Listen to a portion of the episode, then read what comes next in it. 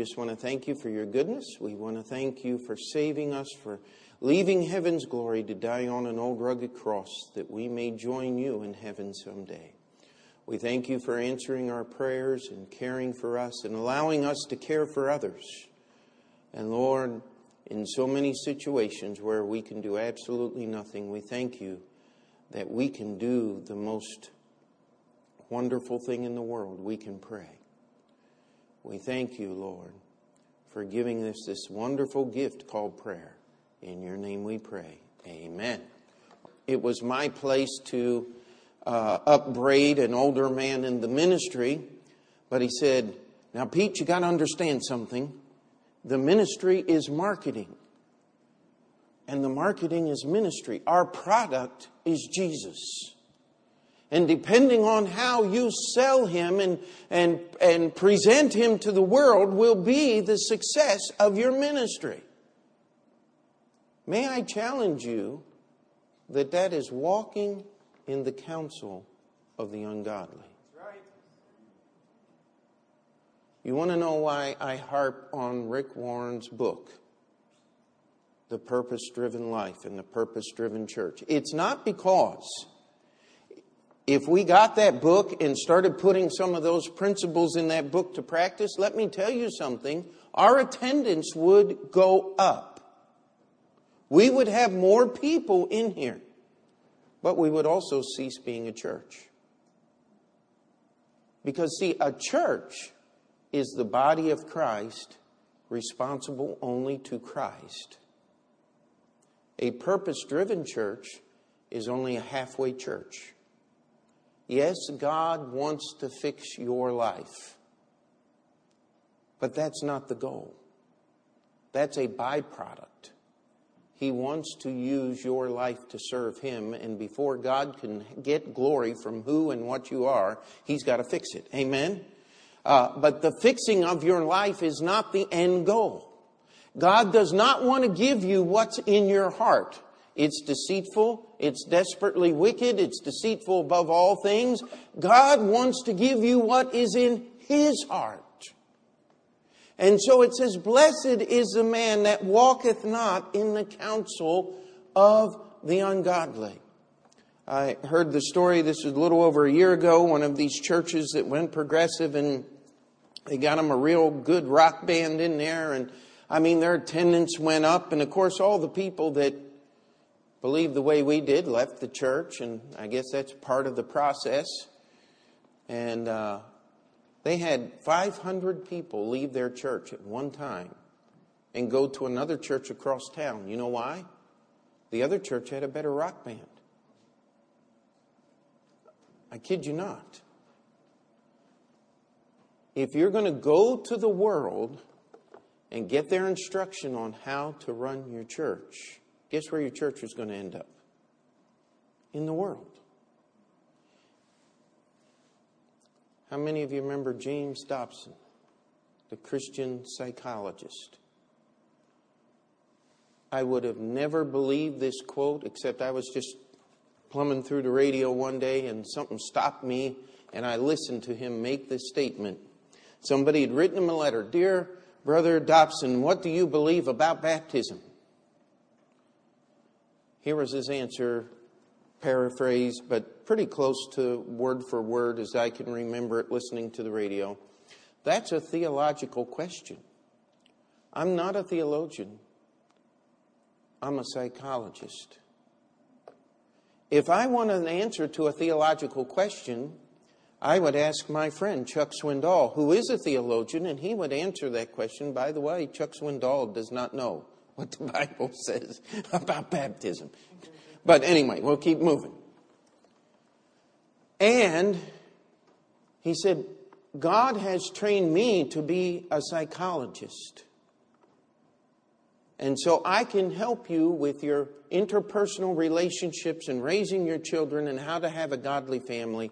But a theological question like baptism ought to be answered by theologians.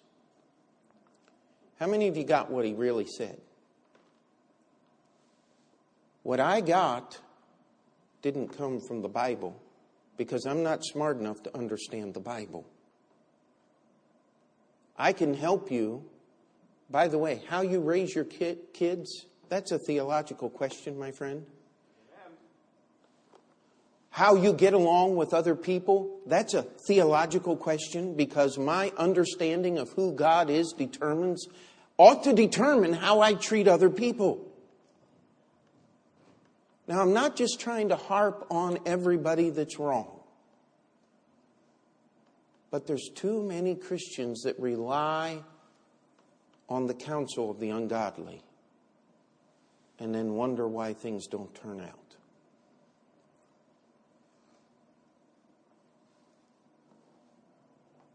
I've heard preachers, and I've read in commentaries, and my blood pressure goes up every time I read. Uh, it's, it's, it's, it goes something like this. In fact, I'll, I'll give you an example out of Psalm 2. Uh, verse 9 says, Thou shalt break them with a rod of iron, thou shalt dash them in pieces like a potter's vessel. And, and I heard a, a fellow preaching on this very passage a little while ago, and he made the comment that David was alluding to the tradition of the Pharaohs who would take a vessel and use it to represent their enemies and smash it with a rod. Do you think David, an ignorant shepherd in the hill country of Judah, know, knew what Pharaoh did in his palace when he got mad at an enemy? And by the way, do you think the God of heaven cared enough about what that wicked Pharaoh did to give David inspiration to copy Pharaoh in the Word of God? Does that make sense to anybody? It bothers me. Maybe Pharaoh did that. But God was just alluding to what happens. How many of you have ever had one of those little clay pots that you put your plants in and you dropped it? Can you repair a clay pot? No, crazy glue don't work. In fact, you can glue it back together again, but you're going to see every crack. You're going to see every line. You cannot repair a potter's vessel that has been broken. And this is what God says I'm going to shatter the strength of the enemy, just like what happens when you're clumsy in the kitchen and drop a pot.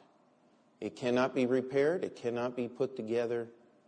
And who cares what Pharaoh did or didn't do in his palace room? Am I just harping on my horses or can I get an amen for that? We don't need the world. And God does not copy the world. Jesus did not quote from the Septuagint. Jesus was the author of the scriptures, my friend. And if when you read your translation of the Hebrew Bible, it differs a few words from what Jesus said. Uh, could we not defer to the author? Because you'll find that not one thought and not one idea changed when Jesus quoted the Bible compared, though there are different words in the Old Testament and in the New Testament.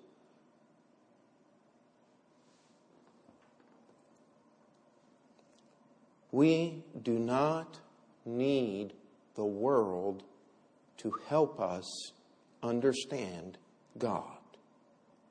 We do not need the world to help us serve God. In fact, if you want to understand the world, go to the Bible first, and all of a sudden, what they do in the world will start making sense. And this is what the psalmist is saying walk not in the counsel of the ungodly. Do not let sinners tell you how to think. Amen? Then it says, Blessed is the man that walketh not in the counsel of the ungodly, nor standeth in the way of sinners. Now, this may seem a little strange, but every time I read this phrase, I pick up some really weird stuff listening to the radio. And this lady was trying to quit smoking. And she was having a tough time of it. It was in the fall of the year. Must have been out in the country somewhere. Her neighbor had just raked all the leaves up into a pile in the backyard and was burning them. And she said, I hadn't had a cigarette in a week and I was dying. I just wanted that cigarette so bad, and my neighbor was burning his leaves, so I just went over there to smell the smoke. Uh, do you think that helped her quit cigarette smoking? No. By the way, uh, cigarette smoking makes me ill, so I, I don't know about this, but I, I still think that the tobacco is a whole lot better than your neighbor's rotting leaf pile. We as Christians do some of the dumbest things known to mankind because we're not going to sin. But we're going to stand close enough to smell the smoke. And it's not even good smoke.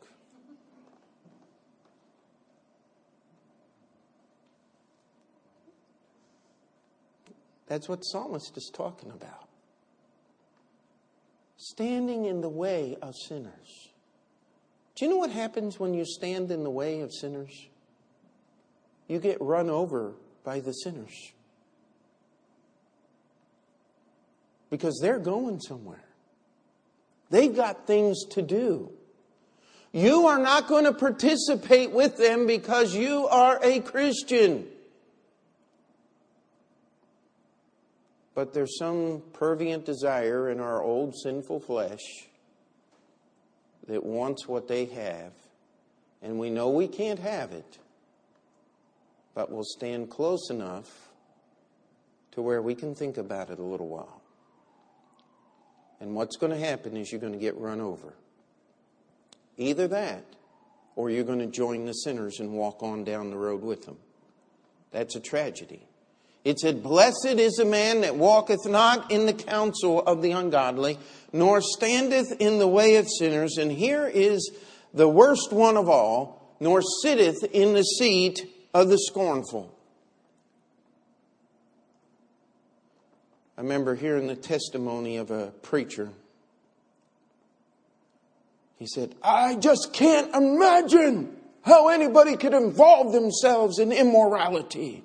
And he went on and on and on and on and on and on, calling them every name in the book and doing everything, telling how horrible it was. And it wasn't too long before he was out there with them committing immorality.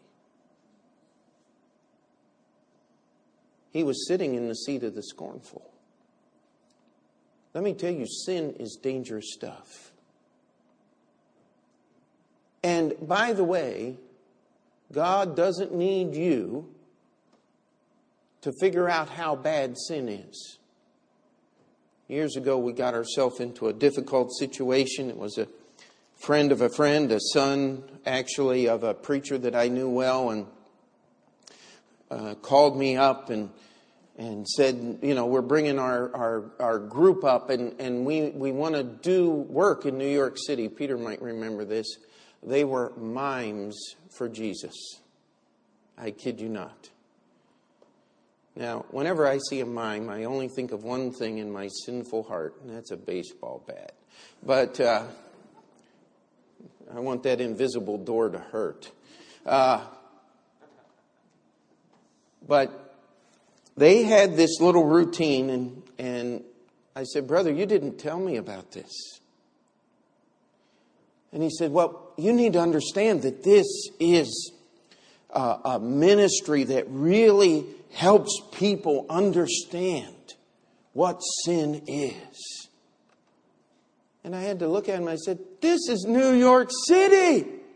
Everybody here knows what sin is. That's what this place is about.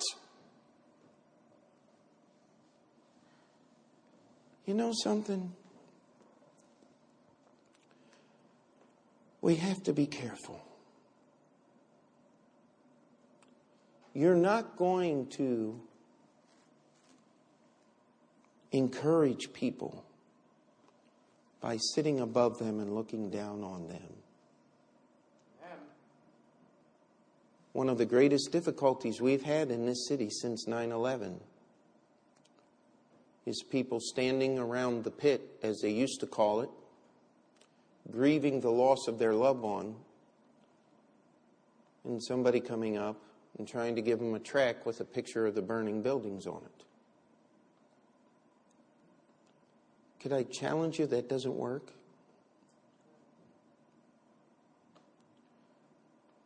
You wouldn't stand in line at a funeral and pass out tracts to the people who are going to the cemetery. At least I hope no one in this building would do that. We need to understand that sometimes our actions are attributed by the world as being scornful toward them. And God never called you to judge sin. He's already told us what is sin in the Bible. And He's told us not to walk in the counsel of the ungodly, not to stand in the way of sinners, nor to sit in the seat of the scornful.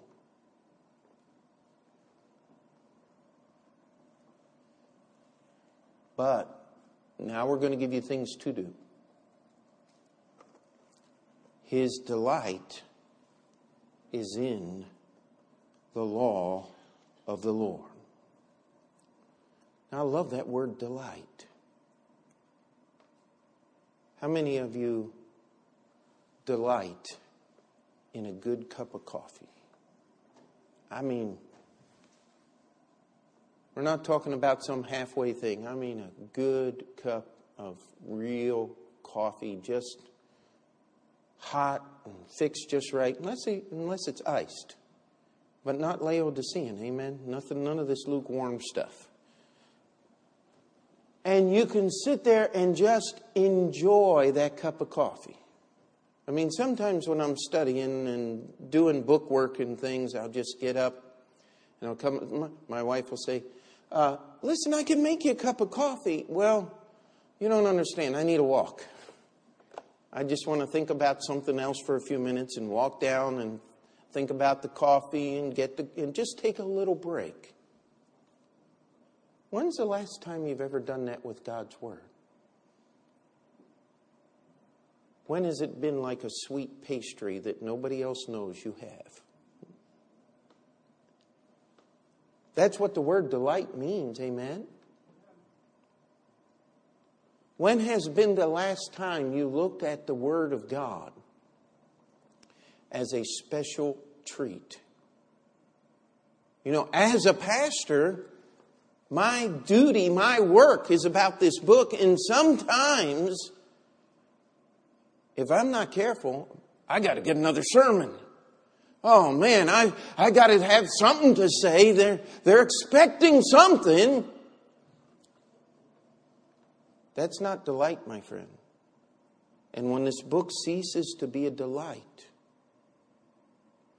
we're losing God's blessing on our life.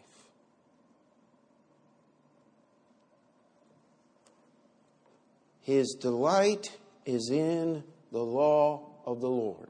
And by the way, if you really delight in something, what do you do? You try to get it in your schedule as often as you can. You know, you have to have your morning cup of coffee, and then you have to have your mid morning coffee break, and then, of course, a little coffee with lunch never hurt anybody, but then you need an afternoon pick me up, and by that time it's supper. And then after dinner, if you don't have a good strong cup of coffee to cut all the dinner stuff, I mean, you could you can really get into that stuff. If you're not a coffee drinker, I'm sorry. I am not addicted. I just like coffee. Amen? No.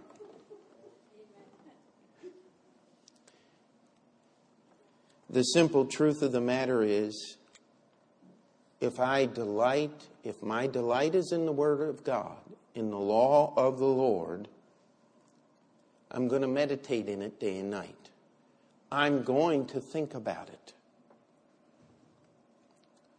Every time I read the word meditation, I hope you don't mind hearing this story again, but when we lived in the old apartment, our church was just starting, and the marshals had run into some family they knew in Washington State. My wife will remember this story. And mom wrote us a letter and said, There's somebody living in your apartment building whose sister attends this such and such a church. And so, of course, went up there and dutifully rung the doorbell, and this thing answered the doorbell. Uh, I don't know what you would describe him as. Uh, it was quite interesting. I thought I was in West Virginia or something and I looked like a mountain man. And he said, Hi. I said, Hi. I said, I'm Pastor Pete Montoro from Open Door Bible Baptist Church, and your sister attends a church. Oh, no, not another one of those. You're the preacher, right? He said, I'm a Buddhist. I said, You don't look like a Buddhist. And he said, Let me tell you something. He said, I'm the best Buddhist you'll ever meet. He said, I can meditate about absolutely nothing. He said, You can't do that. And I said, Yeah, that's right. When I think, I like to think about something. He said, I can empty my mind till there's nothing in it. And I'm just sitting there going, You look like you do that very well. Oh my. Who says you can't have fun being a Christian? Amen? I'm glad when God told me to meditate, He told me to meditate on something. Instead of emptying myself out, I'm supposed to fill myself up.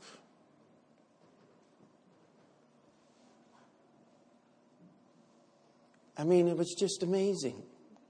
And there was no way to witness to this man whatsoever.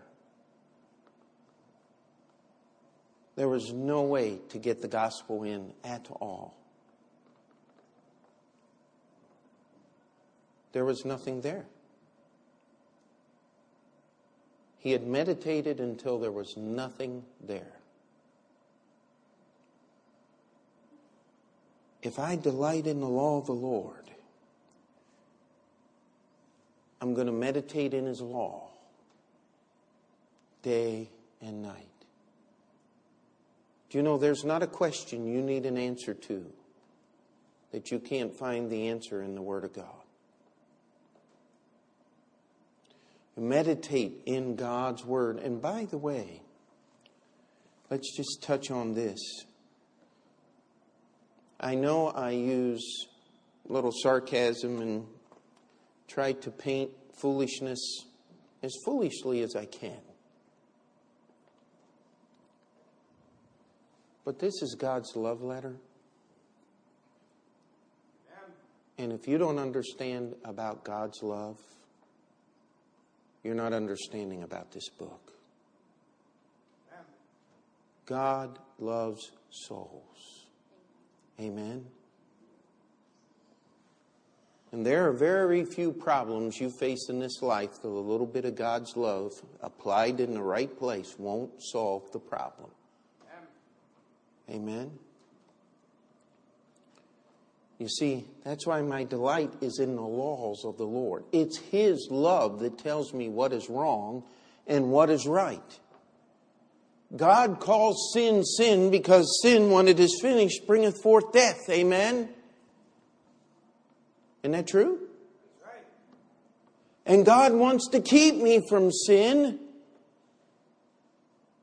so that I can be useful to Him, so that I can have those blessings. You see, we like verse 3. We like to read it and he shall be like a tree planted by the rivers of water that bringeth forth his fruit in his season. His leaf also shall not wither. And we go, yeah, yeah, that, that, here's the part I like. And whatsoever he doeth shall prosper. Prosper has dollar signs connected to it, my friend. No. This is not name it and claim it. You see, this idea of being a tree planted by the rivers of water is roots that run deep so that even in the drought, when the river dries up, guess what? That tree has still has water. I remember it was the year we were, yeah, it was the year we got married, I believe. We drove across Pennsylvania. I was actually traveling with her family for a little bit. This was sometime in June or and the corn was only two feet tall. And the fields were all brown. It was drought. There had been no rain. And then all of a sudden, you'd see a little patch of green winding through. white Because that's where the stream was. In Pennsylvania, that's where the creek was. It was still watering that portion. You see, the idea of a tree planted by the rivers of water is that in its season, you'll notice it uses that personal pronoun that bringeth forth his fruit in his season. God has different things for each one of us to accomplish in his own timing. You get those roots down deep in the Word of God, and you will bring forth what God wants you to bring forth when God wants you to do it. It's talking about permanence. His leaf also shall not wither. Now, let me ask you a question. Unless you're in a fairy tale, do trees move around very much? Uh, nope, they're stuck, aren't they? You see, this idea of whatsoever he doeth shall prosper is connected to the idea of the tree. As long as the tree stays rooted, the tree's going to prosper. But trees only do one thing. If they're a fruit bearing tree, they bear fruit. And this is the results of God's blessing. Now, I'll tell you what, we need, each one of us here needs to take a look. Are we bringing forth the fruit that God wants us to bring forth?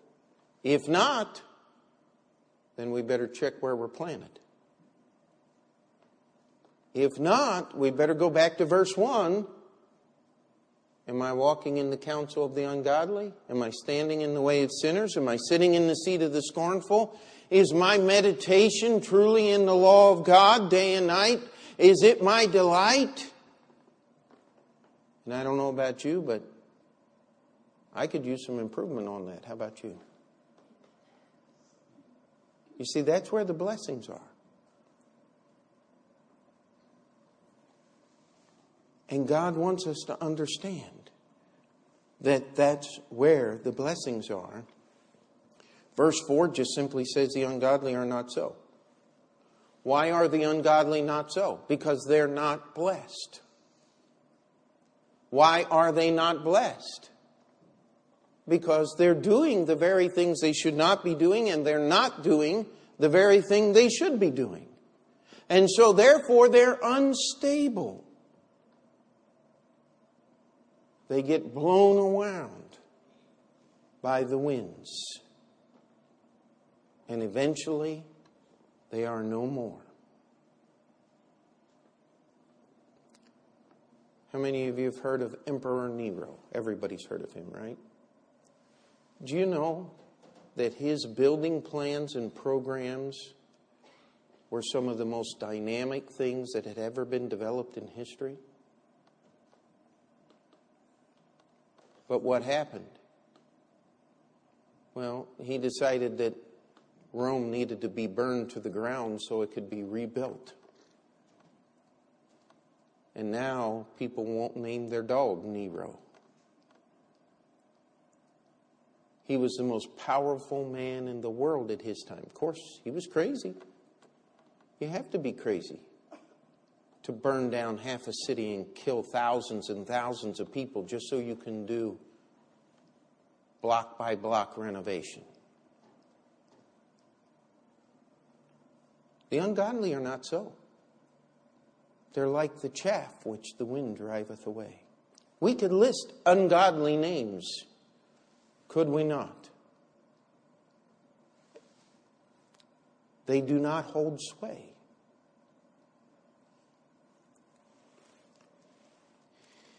It says, The ungodly shall not stand in the judgment, nor sinners in the congregation of the righteous.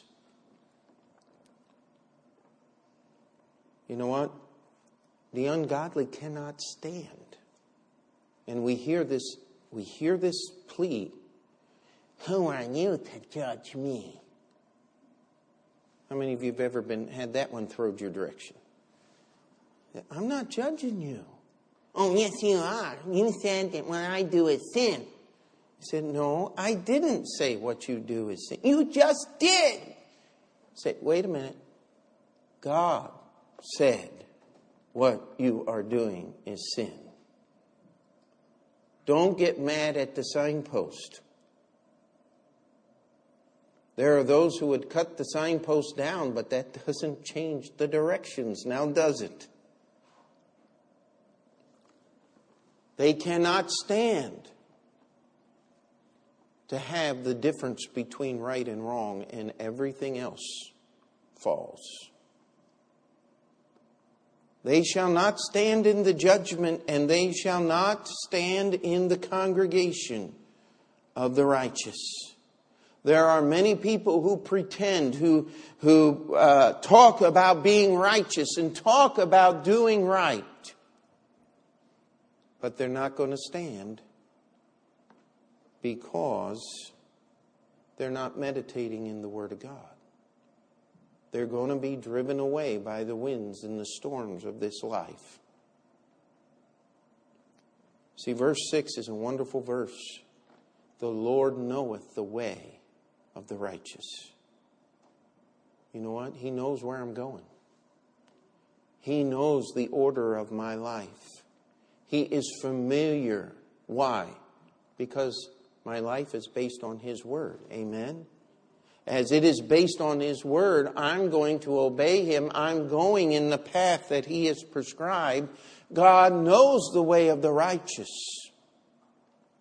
By the way, how many righteous have given their lives in obedience to the Scriptures over the years? Only God knows that number. As far as I know, there are still people in the remnants or the renamed, uh, we should say, Soviet gulags, and their only crime was wanting to preach a sermon that hadn't been approved by Communist Party. Pastor, that was the Cold War. That was years ago. Yeah, but the door, the gates are still locked and the people are still in them.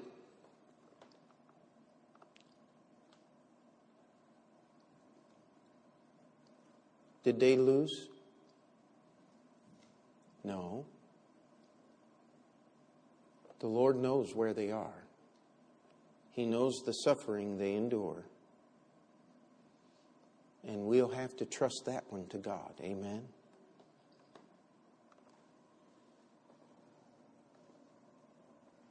You see, the Lord knoweth the way of the righteous.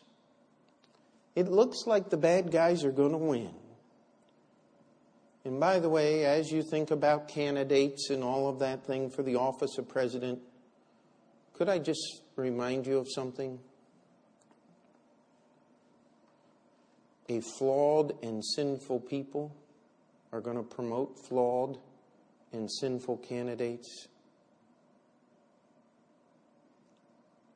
We've often given the example of the rat race. Hey, it's your duty to pick the best rat.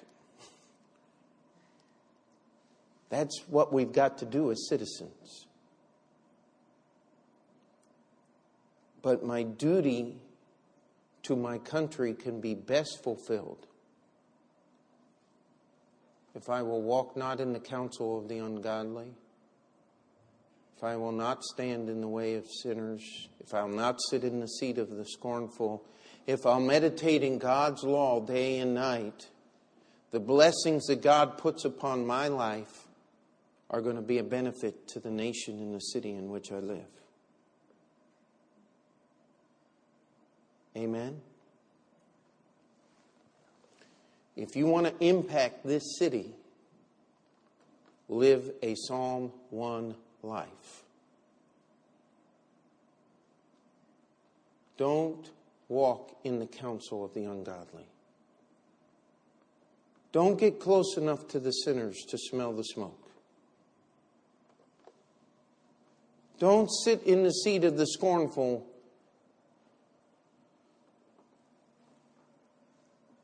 and talk about how bad it is. Meditate in His law. Make His law your delight. That's where the blessings are. That's where the roots are going to dig deep. That's where you're going to be planted firmly and securely, and God will use you to bring forth His fruit in His time. It's God's love letter, is the Word of God, and if we'll just get a hold of it, we won't be like the ungodly. There are churches that have closed because people in them have not followed the admonition of Psalm 1. And the church was emptied, and the doors closed, and that was it. We, we need to take heed because it looks like the enemy is won. Let me tell you something. For the Lord knoweth the way of the righteous, but the way of the ungodly shall perish. Amen. Dear Heavenly Father, we come before you.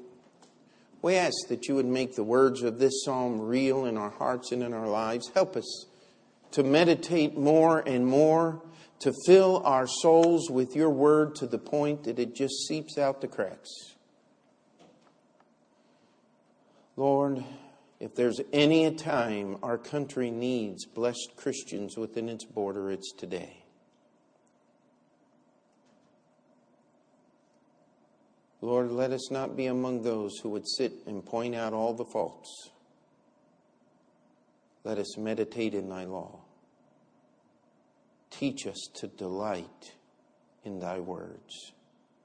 In your name we pray. And before we finish that prayer, we'll just keep our heads bowed. And we'll give you a moment